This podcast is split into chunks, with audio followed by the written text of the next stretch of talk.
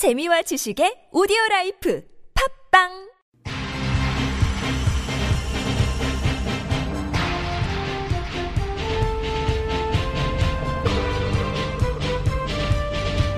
색다른 시선 김종배입니다.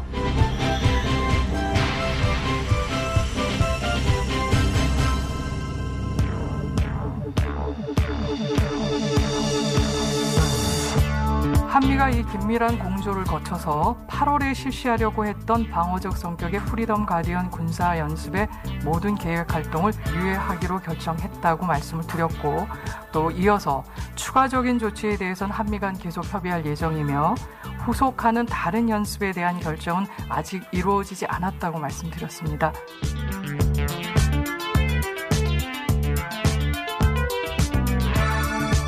최현수 국방부 대변인이 브리핑한 내용입니다. 한미연합 군사훈련을 유예한다는 것이죠. 일각에서는 한미동맹 운운하면서 이를 문제 삼는데 적절하지가 않습니다. 한미동맹의 취지는 평화를 보장하기 위함 아니겠습니까? 한미연합 군사훈련 유예를 결정한 이유도 똑같이 평화를 끌어내기 위함입니다. 한미 두 나라가 이전과는 다른 방식으로 평화를 찾으려고 하는 것이죠. 한미 공조의 또 다른 버전인 셈입니다.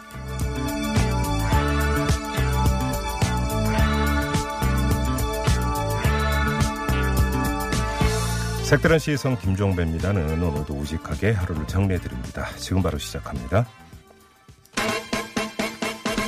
뉴스 따라 읽지 않고 따져 읽습니다. 시사통과 똑기자의 뉴스 해부. 네, TBS 보도국의 양아랑 기자 모셨습니다. 어서 오세요. 네, 안녕하세요. 자, 첫 소식 가보죠. 네, 자유한국당 김성 태 대표 권한대행이 발표한 혁신안에 놓고 어, 개파 갈등 조짐이 보이고 있습니다. 김 권한대행과 김무성 의원을 비롯한 바른정당, 복당파 의원 10여 명이요. 오늘 이제 조찬 회동을 하고 당의 혁신 방안에 논의를 했는데 어, 좀 힘을 실어준 것으로 전해졌습니다. 그런데 이런 사실이 알려지면서 친박계 의원들이 반발을 하고 있습니다. 어, 김대행이 의원총회 등을 통해서 전체 의원들의 의견을 어, 수렴하기도 전에 혁신안에 제시한 것도 문제인데 문제를 삼은 건데 이것에 이어서 복당파 의원들을 만난 것이 절차상 잘못됐다 이렇게 어, 지적을 한 거고요. 한국당 초선 의원들도 오늘 모임을 하고 절차상의 문제를 역시 제기를 하면서 유감을 나타냈습니다. 더불어민주당은 신임 지도부 선출 논의를 본격적으로 시작을 했는데 현재 당 대표 후보로 거론되는 사람만 한 20명 가량 됩니다. 네. 어, 민주당이 이제 내일도 비공개 최고위원회를 열어서 전당대회 준비에 대해서 논의를 할 계획입니다.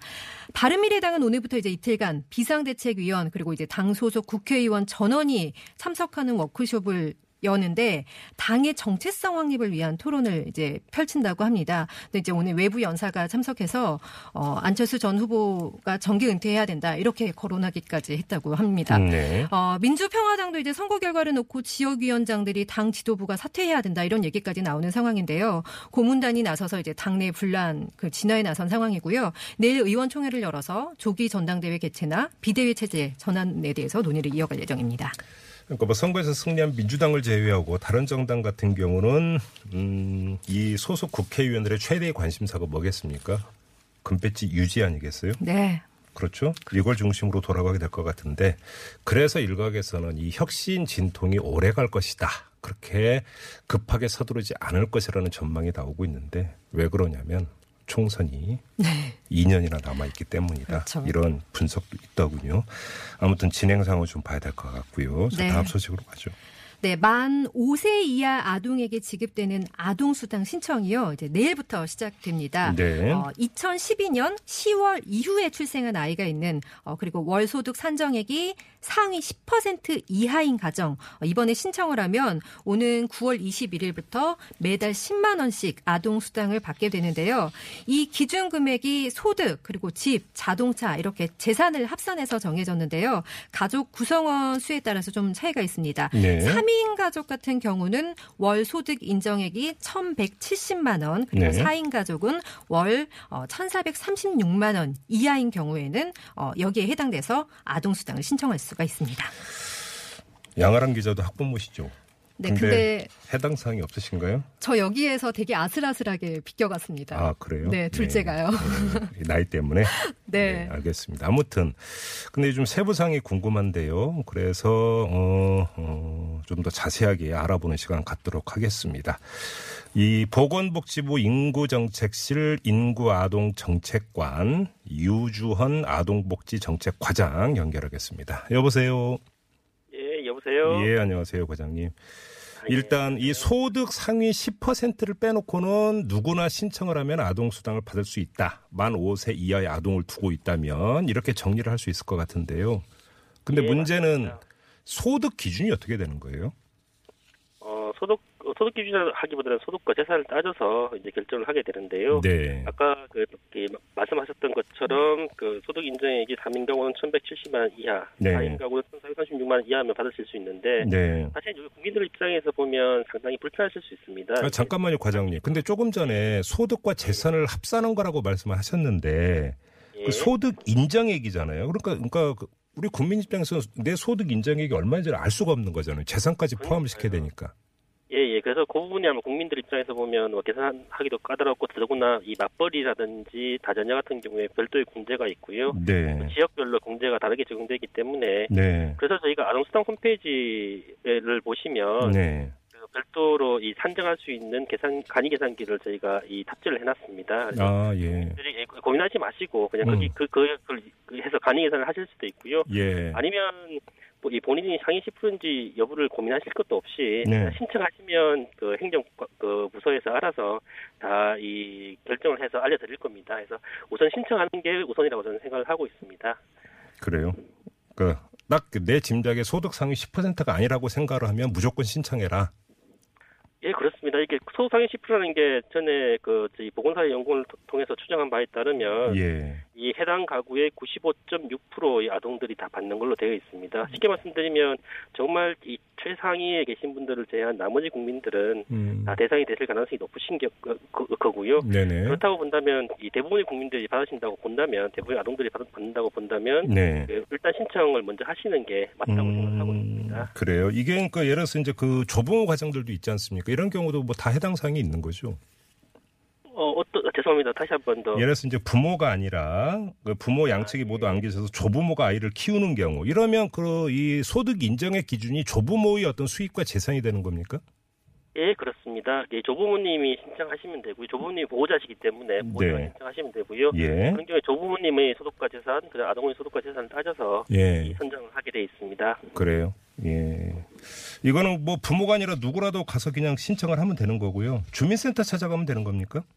어, 누구나 신청하실 수 있는 건 아니고요. 예. 보호자가 신청을 하셔야 되는 겁니다. 아마 대부분의 경우에는 그 부모님들이 보호자가 되실 거고요. 네. 이, 예를 들면 부모님이 사망하셨다든지 이 단절로 인해서 이게 부- 다른 분이 보호자이신 경우에는 그 보호자가 신청을 하셔야 되는 게 거고요. 예. 그렇지 않은 경우라면 이제 신, 친척 되시는 분이라든지 이런 분들이 그 위임장 위임을 받아서 위임장을 들고 가시면 음. 이 대리 신청을 하실 수가 있습니다. 네. 그 지금 과장님이 소득 인정액이라고 말씀하셨으니까 그냥 어렵게 생각할 것 없이 지역 의료보험에 가입한 사람은 소득하고 또 재산까지 해서 이제 그 인정액을 잡고 여기서 의료 보험료 산정을 하잖아요. 예, 그런 원리로 이해를 하면 되는 거잖아요.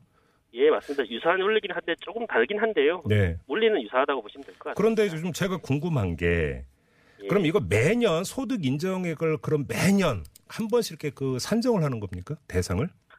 어, 그거는 저희가 이 별도의 관리 체계를 통해서 소득과 재산의 변동 사항들을 주기적으로 점검을 하고 네. 혹시라도 이게 소득과 재산이 갑자기 많이 늘어서 네. 대상이 안 되시는 분들 같은 경우에는 저희가 별도로 안내를 해드립니다. 안내를 해드리고 이, 이 부분이 맞는지를 다시 한 번 더 확인을 하고 네. 맞는 경우에만 저희가 이 나중에 그 수업에서 제외한다든지 그런 조치를 취하도록 하고 있습니다. 그럼 매년 재산정을 하긴 한다 이렇게 이해를 하면 되는 거네요. 예, 저희 내부적으로 관리를 하는 그 일종의 관리 기준이라 보시면 될 것 같고요. 예. 국민들께서는 그렇게 신경 안 쓰셔도 나중에 행정관서에서 알아서 다 따져서 예. 나중에 국민들께 안, 안내를 다 해드리도록 하고 있습니다. 아니요, 행정력이 많이 투입될 것 같아서 걱정돼서 드리는 질문입니다. 그 행정력도 예. 비용 아니겠습니까? 그래서 드리는 질문인데요.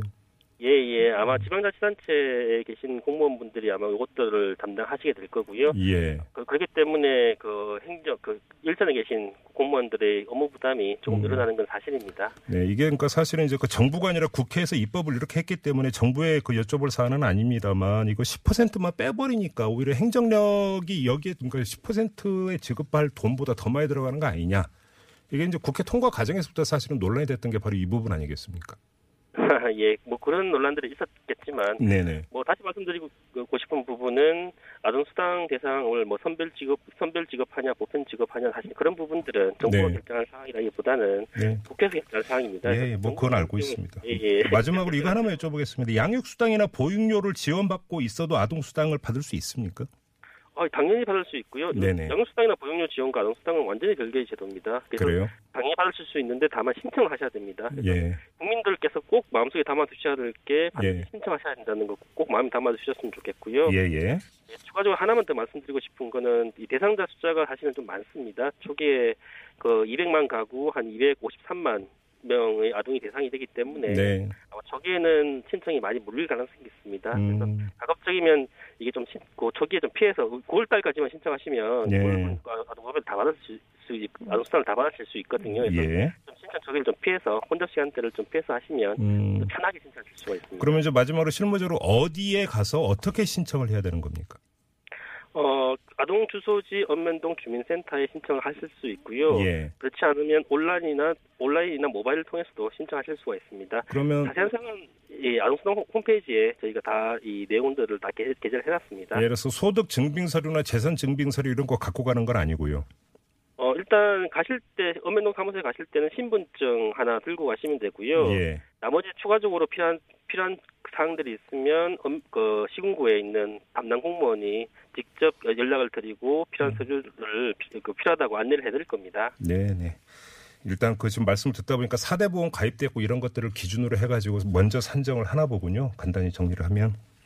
뭐 그 먼저 산정을 한다기보다는 일단 국민들이 다 동의를 하셔야 되고요. 예. 신청하실 때 이런 부분을 다 동의하신 부분이 있을 거고 음. 그런 걸 토대로 해서 저희가 수비산 조사를 하게 됩니다. 그래서 이 내부 내부 가급적이면 이 공적인 자료 이미 이 국민들이 이미 신고한 여러 가지 자료를 통해서 저희가 조- 조사를 하기 때문에 네네. 국민들의 불편은 아마 최소화될 거고요. 다만 네. 그럼에도 불구하고 일부 국민들 같은 경우에는 좀 정빈 처리가 필요한 부분들이 있어서 네. 그런 부분에 대해서만 아마 지자체에서 다시 별도로 안내를 해드리는 그래서 안내를 통해서 안내하신 받으신 대로 아마 그 해주시면 될것 음, 같습니다. 알겠습니다. 진행 상황 보고 좀 점검할 게 있으면 다시 한번 부탁드리고요. 오늘 말씀 여기까지 들을게요. 고맙습니다.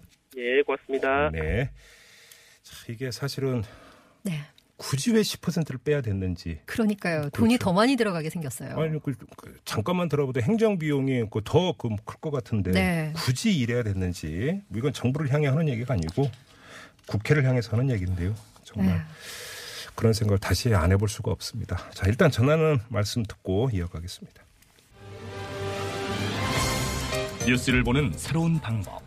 색다른 시선 김종배입니다를 듣고 계십니다.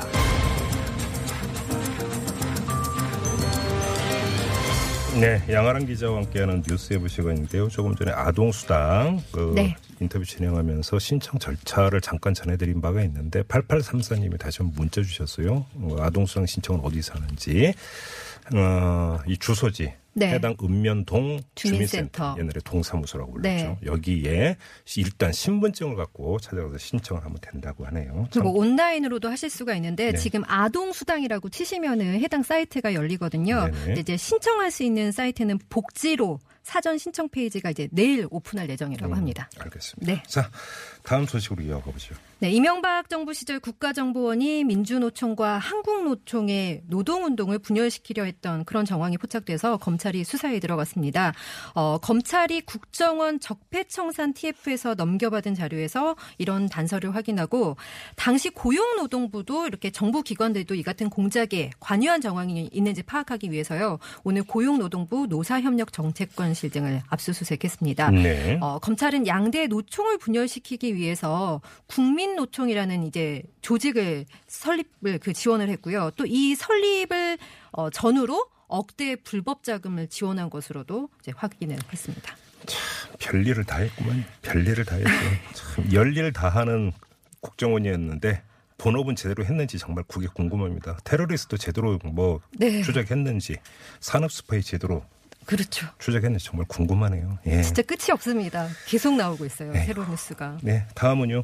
네, 이동통신 보편 요금제 도입을 위한 법안이요. 오늘 국무회의를 통과해서 오는 22일에 국회에 제출됩니다. 이 보편 요금제라는 것은 국민이 적정한 요금으로 기본적인 통신 서비스를 이용할 수 있도록 이동통신사에게 이제 저렴한 요금제를 출시하도록 의무화한 것인데요. 네. 과학기술정보통신부가 이제 통신사들이 고가의 요금제에서만 서로 경쟁을 하고 저가의 요금제에서는 혜택을 늘리지 않고 뭐 가격을 왜곡하거나 네. 이용자를 차별했다면서 음. 어, 국민의 통신비 부담을 줄이기 위한 차원에서 이 보편 요금제 도입을 추진해 왔습니다. 네. 어, 정부가 이 보편 요금제에 예를 든 것이 하나 있는데 음. 음성 200분 그리고 네. 데이터 1기가바이트를 제공하는 요금제를 네. 현재 한 한 달에 3만 원대라면은 음흠. 2만 원대에서 이용할 수 있도록 이렇게 출시하는 방안을 지금 예로 들고 있습니다. 사실 그 쓸데없이 그 높은 가격 네. 요금제 쓰고 있는 경우 되게 많아요. 맞습니다. 그래서 데이터 저 같은 경우도 거의 안 쓰는데 네. 왜냐면 뭐, 뭐 휴대폰으로 영화 보고 이런 게 거의 없기 때문에 음, 책만 읽으시니까요. 아, 뭐 그런 뜻은 아니고. 네. 그다음에 뭐 유튜브 이런 거 보더라도 집에서 와이파이 이용하고 하니까. 어, 그렇죠. 그렇잖아요. 근데 이게 이상하게 패키지가 되어가지고 맞아요. 요금 괜히 많이 나는 게- 경우가 좀 있어요. 그리고 데이터 쓰시고 또 통화 안 쓰시는 분, 통화 많이 쓰시고 데이터 안 쓰시고 맞아요. 문자는 아예 안 쓰시고 그렇죠. 이런 분이 예, 있는데 예, 예. 네, 반가운 소식입니다. 네네. 자 다음은요. 네, 하루 평균 접속자가 20만 명에 이르는 사이트가 있는데 국내 최대 음란 사이트입니다. 어, 이 사이트가 경찰에 적발돼서 이제 폐쇄 조치됐는데요. 네. 부산경찰청 사이버안전과가 성폭력 범죄 처벌 등에 관한 특례법 위반 혐의 등으로 음란 사이트 운영자 A 씨를 구속하고요. 어, 다른 공동 운영자와 프로그래머 두 명을 입건했습니다. 네. 어, 이 A 씨는 최근 문제가 된 그 스튜디오 비공개 촬영 있잖아요. 네네. 여기에서 유출된 사진 수만 건을 그 음란 사이트에 올린 것으로 드러났는데 경찰이 확보한 그 스튜디오 비공개 촬영 유출 사진이 3만 2천 건이나 됩니다.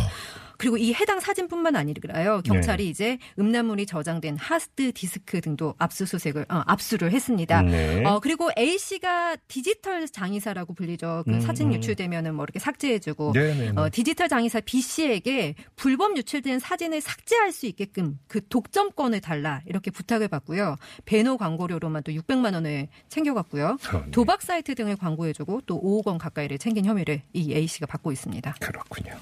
다음은요. 네, 최근 다산 신도시에서 발생했던 택배 대란 기억을 하실 네, 겁니다. 네, 네. 어, 아파트 지하 주차장에 택배 차량이 진입할 수 없어서 문제가 발생을 했는데 음. 앞으로 새로 지어지는 그 지상을 공원으로 하는 아파트 지하 주차장은요 높이 기준이 지금 이제 2.3m인데 앞으로 예. 2.7m로 높아집니다. 예, 예. 국토교통부가 이런 내용의 개정안을 입법 예고했는데 음. 어, 다만 이제 단지 내 도로 여건 등을 고려해서 각종 심의에서 각 동으로 지상을 통한 차량 진입이 가능하다 이렇게 판단되는 경우에는 네. 이 기준을 적용하지 않아도 된다고 하는데 음흠. 이런 예외 조항 때문에 과연 택배 대란이 다시 뭐 재발되지 말란 법이 또 있느냐 음. 이런 얘기들이 나오고 있습니다. 알겠습니다. 그리고 미국하고 중국 통상 마찰이 갈수록 심해지는 거예요. 네, 미중 예. 무역 전쟁 뭐 다- 갈수록 격화되는 모습인데 네. 도널드 트럼프 미국 대통령이 중국산 제품에 대해서 대규모의 추가 관세를 부과할 수 있다 이렇게 경고했습니다. 추가 네. 관세입니다. 음. 트럼프 대통령은 이제 중국이 다시 관세를 늘린다면 미국은 그보다 4배 많은 우리 돈으로 220조 원 규모의 중국산 제품에 대해서 관세 부과로 대응하겠다. 어, 그러면서 이제 미 무역 대표부에 10%의 추가 관세를 부과할 중국산 제품들을 알아보라 이렇게 했다고 밝혔는데요. 네. 앞서서 미 정부가 500억 달러 규모의 중국산 제품, 특히 이제 항공우주, 자동차 분야 이런 그 첨단 분야에 25%의 관세를 매기겠다고 발표했고요. 네. 그러자 중국도 지지 않고 500억 달러 규모의 미국산 제품에 25% 관세를 부과하기로 이렇게 발표를 했습니다. 음흠.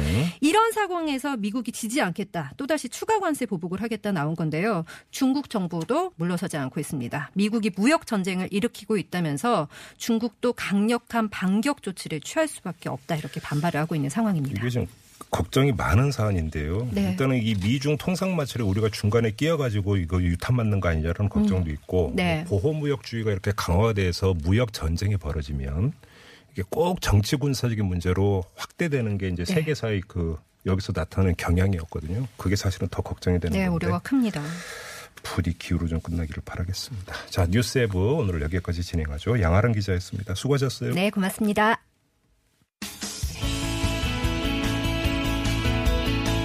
청취자 여러분의 다양한 의견이 모여 색다른 시선이 만들어집니다. JTBS 앱으로 방송 들으시면서 바로 바로 의견 보내주실 수 있는데요. 앱을 통해 참여가 어려우신 분들은 50원의 유료 문자 우물정 0951이나 카카오톡 플러스 친구를 통해서도 참여하실 수 있습니다. 여러분만의 색다른 시선 기다립니다.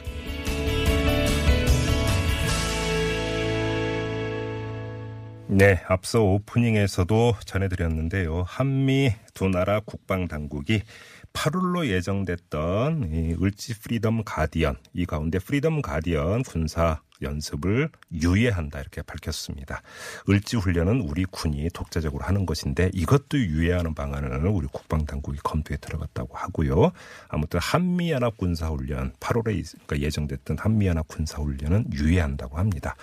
그리고 오늘 나온 뉴스가 하나 더 있죠. 북한의 김정은 국무위원장이 또다시 어, 중국 베이징을 방문을 한 것으로 이렇게 전해지고 있는데요. 왜 갔을까요? 이것도 궁금합니다. 이 두 문제 이분 연결해서 자세히 알아보겠습니다. 조성렬 국가안보전략연구원 수석연구위원 연결합니다. 여보세요.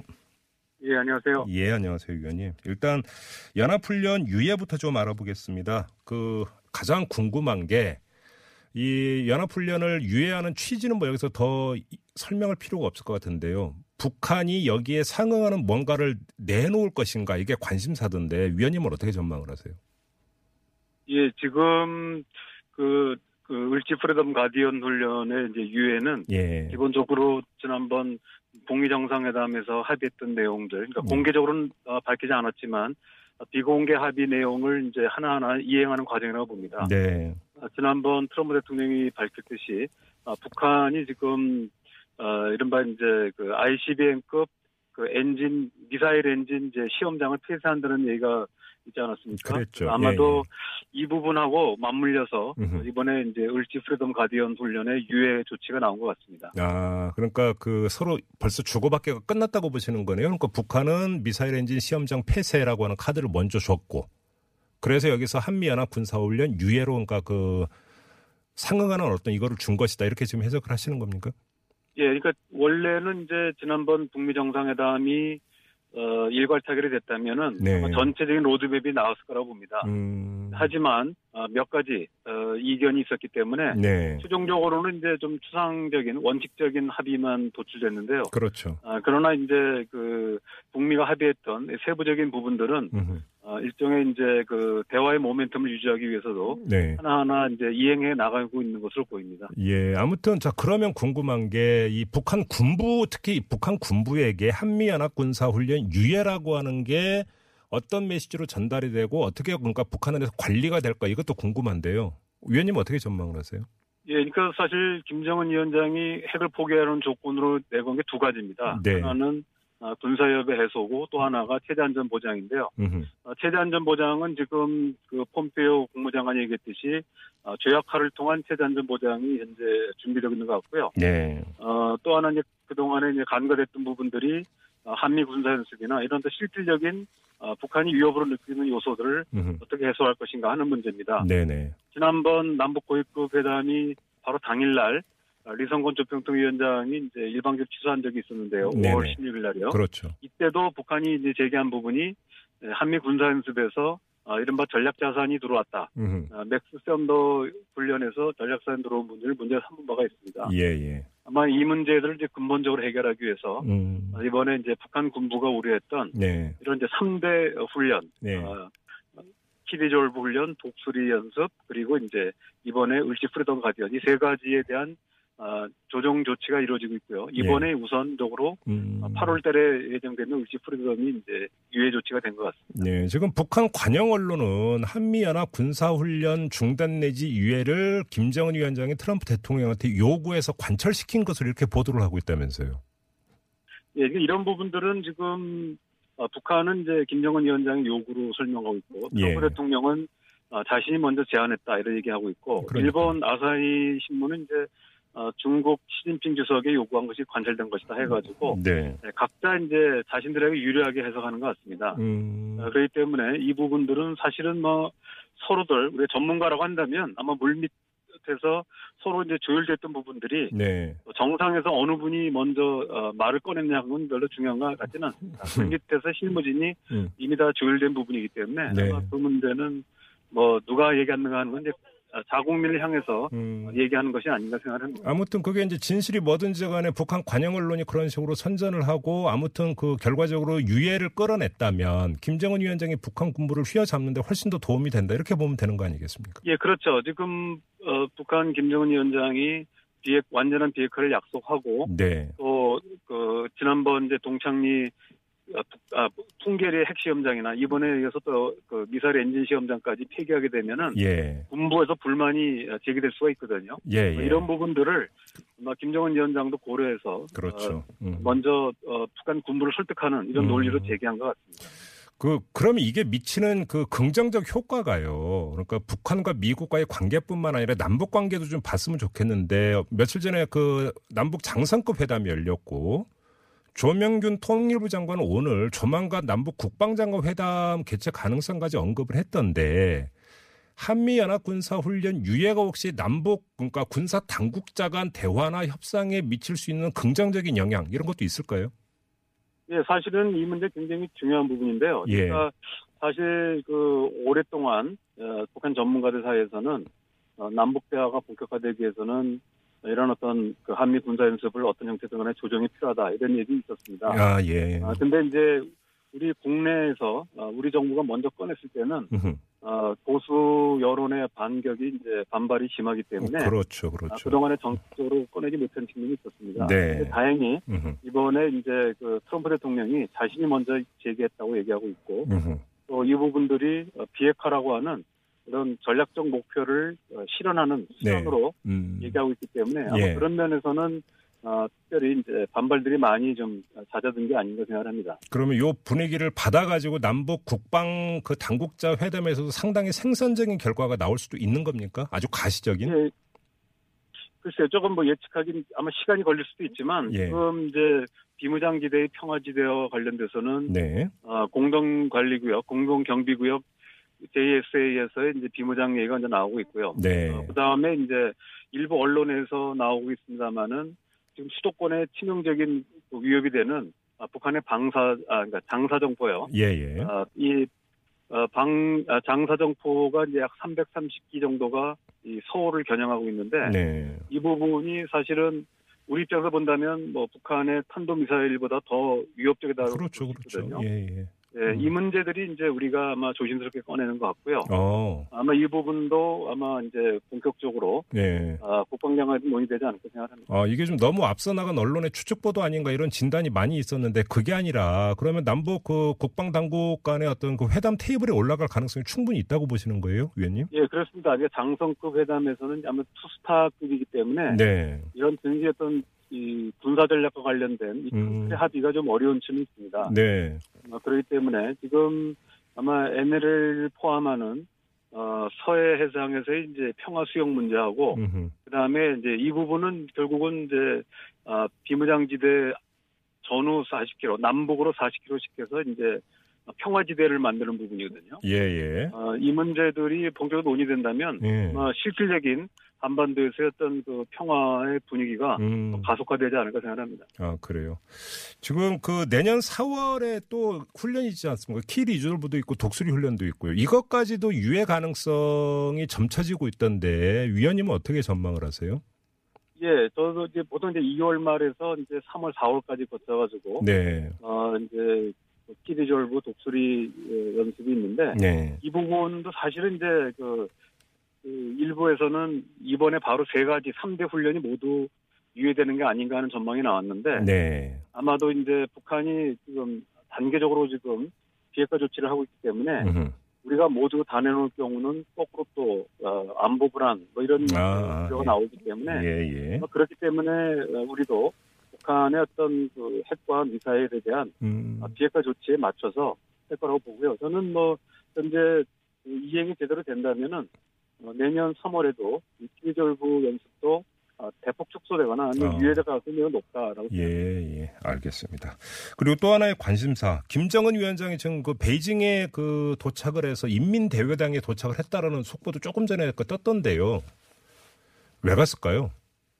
예, 뭐 일각에서는 이번 북미 정상회담을 설명하러 간다고 하는데 저는 뭐 그거는 뭐 아, 지극히 일부분이라고 생각하고요. 그러게요. 예. 아, 이번 북미 정상회담 성과를 설명하려면 뭐 예를 들면 김영철이나 아니면 음. 미수용 뭐그 네네. 국회부장이나 이런 분들이 가도 충분하거든요. 그래서 저는 이제 그보다도 일단 북미 정상회담을 통해서 아, 북한 입장에서 본다면 비핵화 이후에 체제 안전 보장 문제가 북미 정상회담의 주된 의제였다고 한다면 네. 어, 결국 이제 그 북중 정상회담은 아, 아마도 북한이 핵을 포기했을 때 음흠. 어떠한 경제적 번영을 가져올 수 있는가 할때 네. 아, 트럼프 대통령도 얘기했듯이 어, 북한에 대한 경제 지원이나 그 경제 협력은 음흠. 결국은 이제 미국은 하지 않겠다. 미국은 그렇죠. 예. 제재 완화나 음.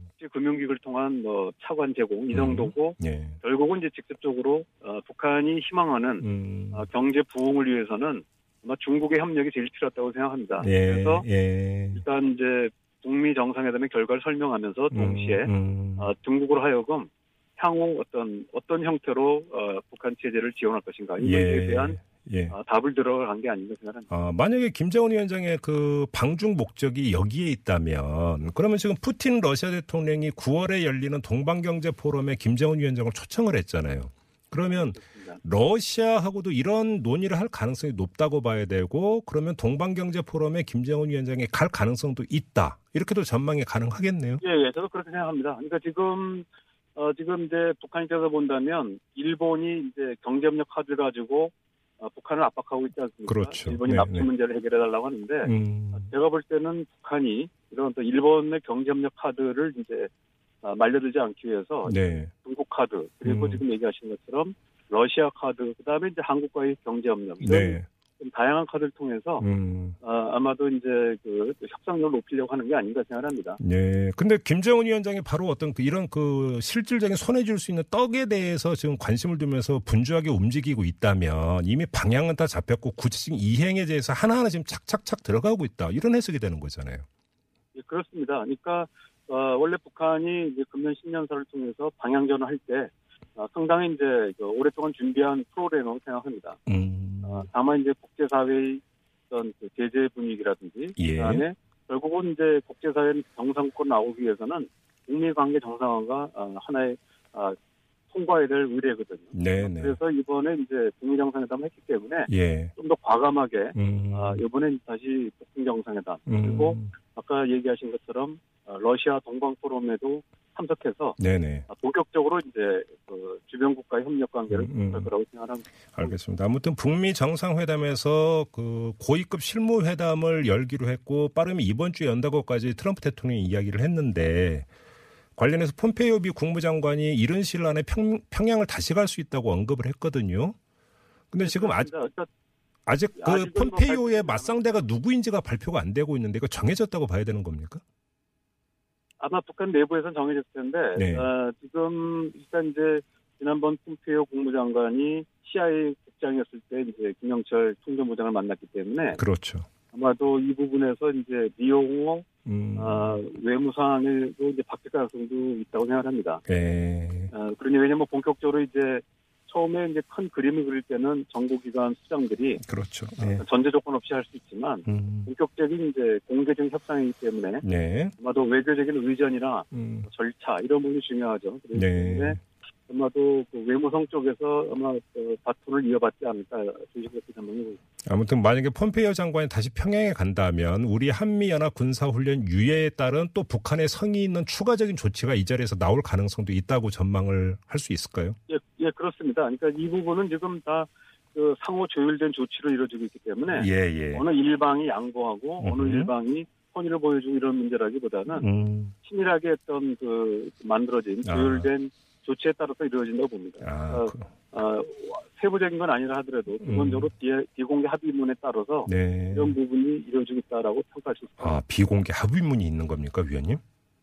예, 그러니까 이건 이제 지난번에 이제 그 공동 성명 외에도 네. 아, 이른바 이행 조치를 담는 이런 음. 내용들이 있을 거라고 보고요. 야, 완전한 예. 일괄 타결이 못 이루어졌기 때문에 음. 아, 그 사전 조치, 신뢰 구축 조치로서 여러 가지 어떤 그 내용들에 대해서 비공개적인 합의가 있었다고 생각합니다. 알겠습니다. 자, 말씀 여기까지 들을게요. 고맙습니다, 위원님. 예, 감사합니다. 네, 지금까지 조성렬 국가안보전략연구원 수석연구위원과 함께했습니다. 네, 2부 이렇게 마무리하고요. 7시 6분 3부에 돌아오겠습니다. 잠시만 기다려 주세요.